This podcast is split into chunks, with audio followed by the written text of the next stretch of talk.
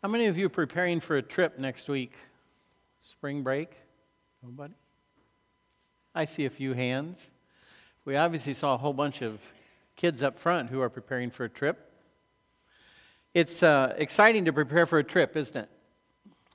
We have that sense of expectation. We think about what we're going to do and the fun we're going to have, especially if it's a vacation, and the things we're looking forward to, maybe the people we're going to see.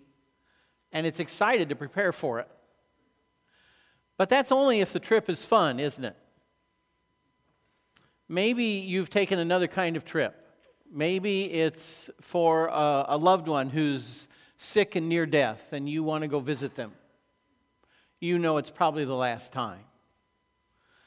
It's a whole different thing to prepare for that kind of trip, isn't it? Or maybe you're preparing for a trip to go somewhere because you have advanced illness and you are going to try some experimental treatment and you're going to a special clinic somewhere. Um, it's much harder to prepare for a trip like that, isn't it? The nature of the trip has everything to do with how we view those preparations and whether we're excited about them or they're hard. We're getting ready to uh, start a trip, not just to Easter, but a trip that Jesus took. Uh, today we're seven weeks away from Easter.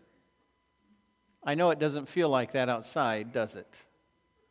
But it'll all be gone by then. Don't worry about it. But it's really not the trip e- uh, to Easter that I want us to focus on. It's Jesus' final trip to Jerusalem that I want us to think about. Because that's when it happened. And we're going to see that Jesus knew what this trip was about. He knew what lie at the end of this trip. And still he made the trip. Think about how hard that must have been for him to prepare for this trip knowing it was his last trip.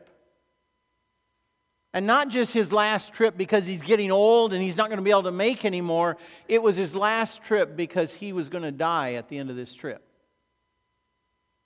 A sinless man, as Jerry and Levi shared in the communion meditation, a sinless man who had no reason to die, but who was going to choose to take all of our sins and die as a sinner.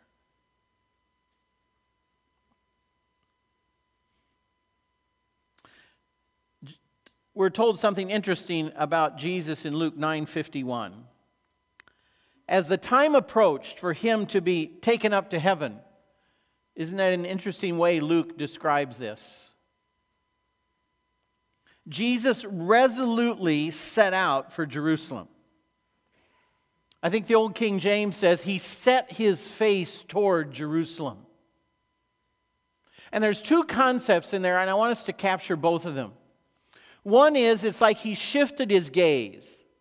And I am now headed to Jerusalem, Jesus said. That's part of the concept there.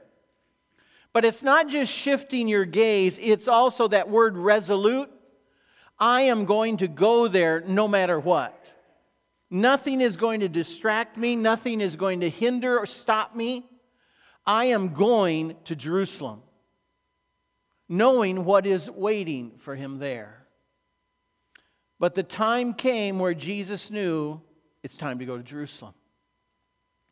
And he focused on making that final trip.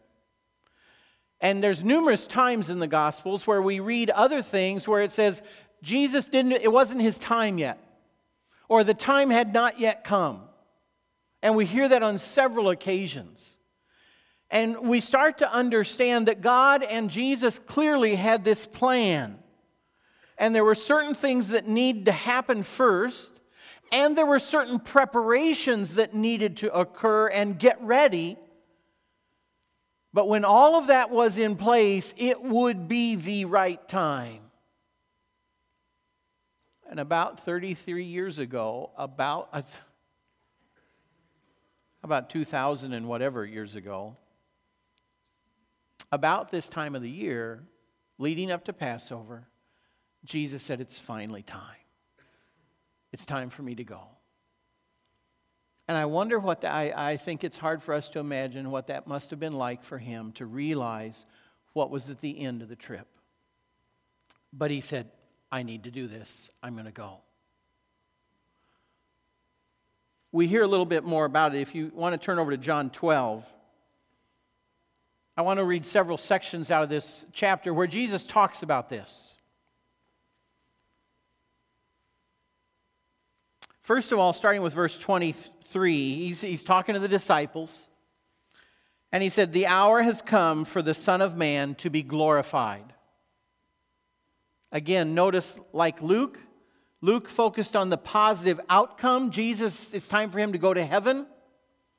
John says here, it's time, uh, Jesus says it's time for the Son of Man to be glorified. How will that happen? On a cross and his resurrection. The hour has come for the Son of Man to be glorified. Very truly, I tell you, unless a kernel of wheat falls to the ground and dies, it remains only a single seed but if it dies, it produces many seeds. Jesus said that about himself. He was the seed that had to die. Then jump down to verse 27. My, now my soul is troubled. And what shall I say? Father, save me from this hour? No. It was for this very reason I came to this hour. No, Father, glorify your name. And Jesus sets out on this journey, heading to Jerusalem. We're going to go with him. I've called this sermon series Journey to Easter. And over the next seven, or actually eight weeks, if you count both Sundays on the ends, I want us to walk with Jesus on this journey so that we can watch him as he knows what's coming and he intentionally, resolutely sets his face to Jerusalem. Now, it's not like me and you who make a trip and we get on the interstate and how soon can we get there? You know, and if we drive straight through, we can probably do this in 20 hours. That's not the kind of trip Jesus took. It was seven weeks long. And he works his way, and in the process, he encounters people a whole, all kinds of people and different situations and, and different circumstances. But that's part of the beauty of this journey. Jesus knows why he's going and where he's going, and he knows what's waiting. But along the way, he stops. He gets off the interstate and he helps people. He deals with people's lives. And I want us to go with him over these next seven weeks.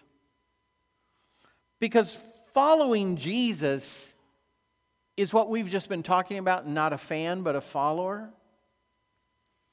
And we've seen that following Jesus is not just a decision, it's not just a label I decide to wear, I'm a Christian. Following Jesus is following him, watching him. What did he do? What did he say when he ran into that person? How did he handle that person? Because it's that way that we learn more about Jesus. Also in John 12, Jesus says, Whoever serves me must follow me. If you want to be mine, let's go. Follow me. Wherever I am, my servant's going to be there with me. And that's us. So I want us to go along on this journey. It's so important. I don't know if you've ever thought about this. There's a few people in the Bible that are mentioned in a couple books, but only do, for Jesus do we have four biographies of him. I think that tells us about how important it is for us to watch Jesus and learn about him and learn from him and follow him so that we can go on this journey. And it's not just a duty, one of the things I want you to understand as we go on this journey, we're going to benefit from going on this journey. Earlier in John in 8:12, Jesus says, "I am the light of the world. Whoever follows me will never walk in darkness, but will have the light of life." How do we gain that light of Jesus? Not by just claiming his name, not just by accepting Him in a decision. It's as we follow Him, we gain the light of Jesus. Uh, we, we learn from him. We get to know him. We hear him. We see how he interacts with people. And that light of Jesus shines into our lives. And in the process, our appreciation for Jesus deepens as we see all the different people he interacts with the people he helps, but the people who challenge him, and how he responds to his critics, and how he responds to the religious leaders, and all the difficult situations he will be in as he faces the cross and completes this journey. But in all of that, we're going to learn about Jesus. And one of the other things I hope we realize is that we'll find ourselves in this journey. Because as we watch him go along this journey and the people he encounters, we're going to realize, ah, I'm like that person. Maybe it's like, I, am I'm, I'm like that tax collector, or I'm like that woman, or I'm like Mary and Martha, or, or whatever it might be as we encounter these people. I'm like that cripple that Jesus stopped and healed. I need that too, Jesus. We're going to look at one of those cripples next week. And maybe some of us will sit there and say, I, I think I'm like that person. But you see, in that is the hope of following Jesus because we realize he changed that person's life. Do you think that means he can change my life? Or maybe there's going to be somebody we know, a friend, a relative, a co-worker, and we're going to realize that person's just like the one Jesus changed their life. Maybe Jesus could change their life. So I want us to go on this journey to follow Jesus and in the process, go to school. Because Jesus didn't just come to be our Savior, we know that He also came to raise up others to continue His work. We call them disciples. We are technically called disciples. It's sort of become a church term. We don't use it many other ways, but it really, really a, a common term in Jesus' day. It was where you associated with a teacher and said, I want to learn from that teacher. And you didn't go to a classroom. You did exactly what the disciples did with Jesus. You sign on to follow that teacher and you follow them around through life. And then the teacher stops and talks during the day, and at the end of the day, okay, class, what did we learn today? As we were in the temple, what did we learn? As we were in the market, what did we learn? Did you see how I did that? What did you learn? It's the apprenticeship. It's the most ancient form of learning, and still the most effective form of learning, way beyond a classroom. But that's the mindset I want us to develop as we follow Jesus in these next weeks. One chapter later in John, in John 13, listen to what Jesus says. You're familiar with this, but hear it again. Jesus had just finished washing their feet. So this is in the upper room, Thursday night before he dies. They get together to celebrate the Passover meal, think Thanksgiving dinner, big celebration. But then Jesus stops and, and takes his outer clothes off and starts washing all their feet. And they, of course, focus on him washing their feet and the extreme act of servanthood that that was. Normally, it would be the lowest person or a servant who would do that. And here's Jesus washing their feet. But then what happens? When he finished washing their feet, he put on his clothes and returned to his place at the table. Do you understand what I've done for you? He asked them. Now, stop there for just a second. What would have been their answer? Yeah, we understand. What an act of servanthood. You just washed our feet. Wow, Jesus, thank you. But he says, You call me teacher and Lord, and rightly so, for that is what I am. Now that I, your Lord and teacher, have washed your feet, you also should wash one another's feet. I have set you an example that you should do as I have done for you. Very truly, I tell you, no servant is greater than his master, nor is a messenger greater than the one who sent him. Now that you know these things, you will be blessed if you do them. Jesus said, guys, you think I just washed your feet and the fo- purpose is I got your feet clean. It was more than that. Guys, this was class. This was servanthood 101.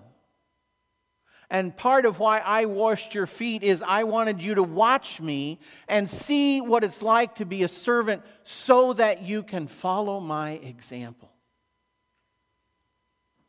And you'll be blessed if you follow my example and treat others like you've watched me treat them. And that's the perspective I want to invite you to gain in the ne- have in the next seven weeks. As we walk with Jesus and watch him encounter people and what he does, and sometimes what he doesn't do,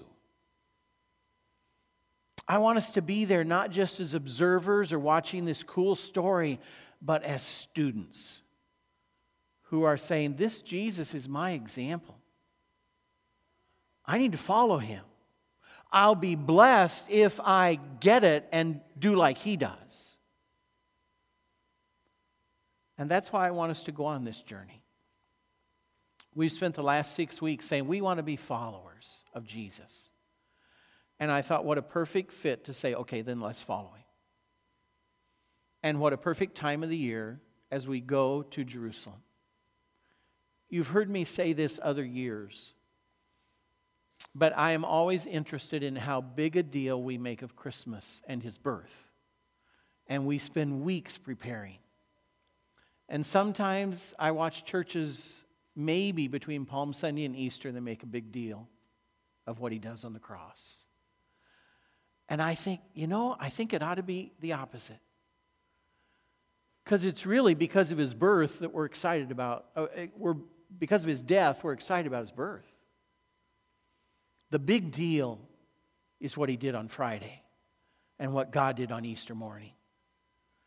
And so I want us to use these seven weeks that we prepare ourselves to not miss a thing about what Jesus is going to do and how he's going to die and what it means for us and the people he dealt with.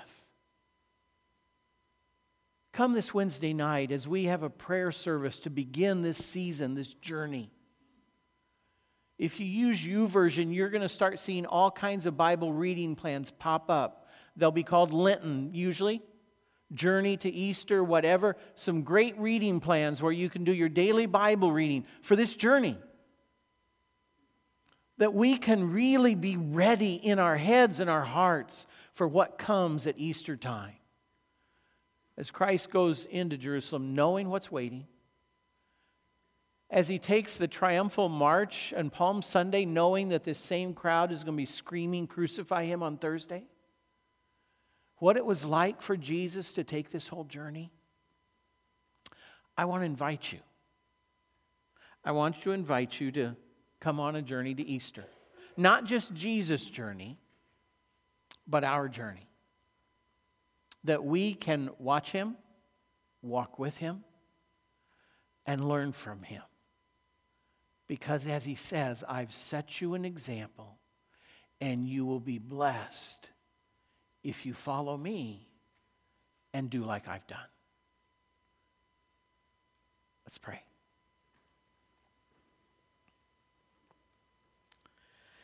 Jesus, thank you. Thank you for coming to earth knowing what was going to be at the end of your life on this earth. Thank you. And I ask you to help us as we walk with you in these last seven weeks of your life on earth. That we could, like the disciples did, watch you, listen to you, and learn from you. Not just because it's a beautiful story or a powerful story, but because we want to learn how to be like you. We want you to be our example. So help us as we make this journey. Help us pay attention. Help us notice what you want us to notice. We will see you in all of your glory and praise you even more when Friday and Easter come. I ask this in your Son's name. Amen.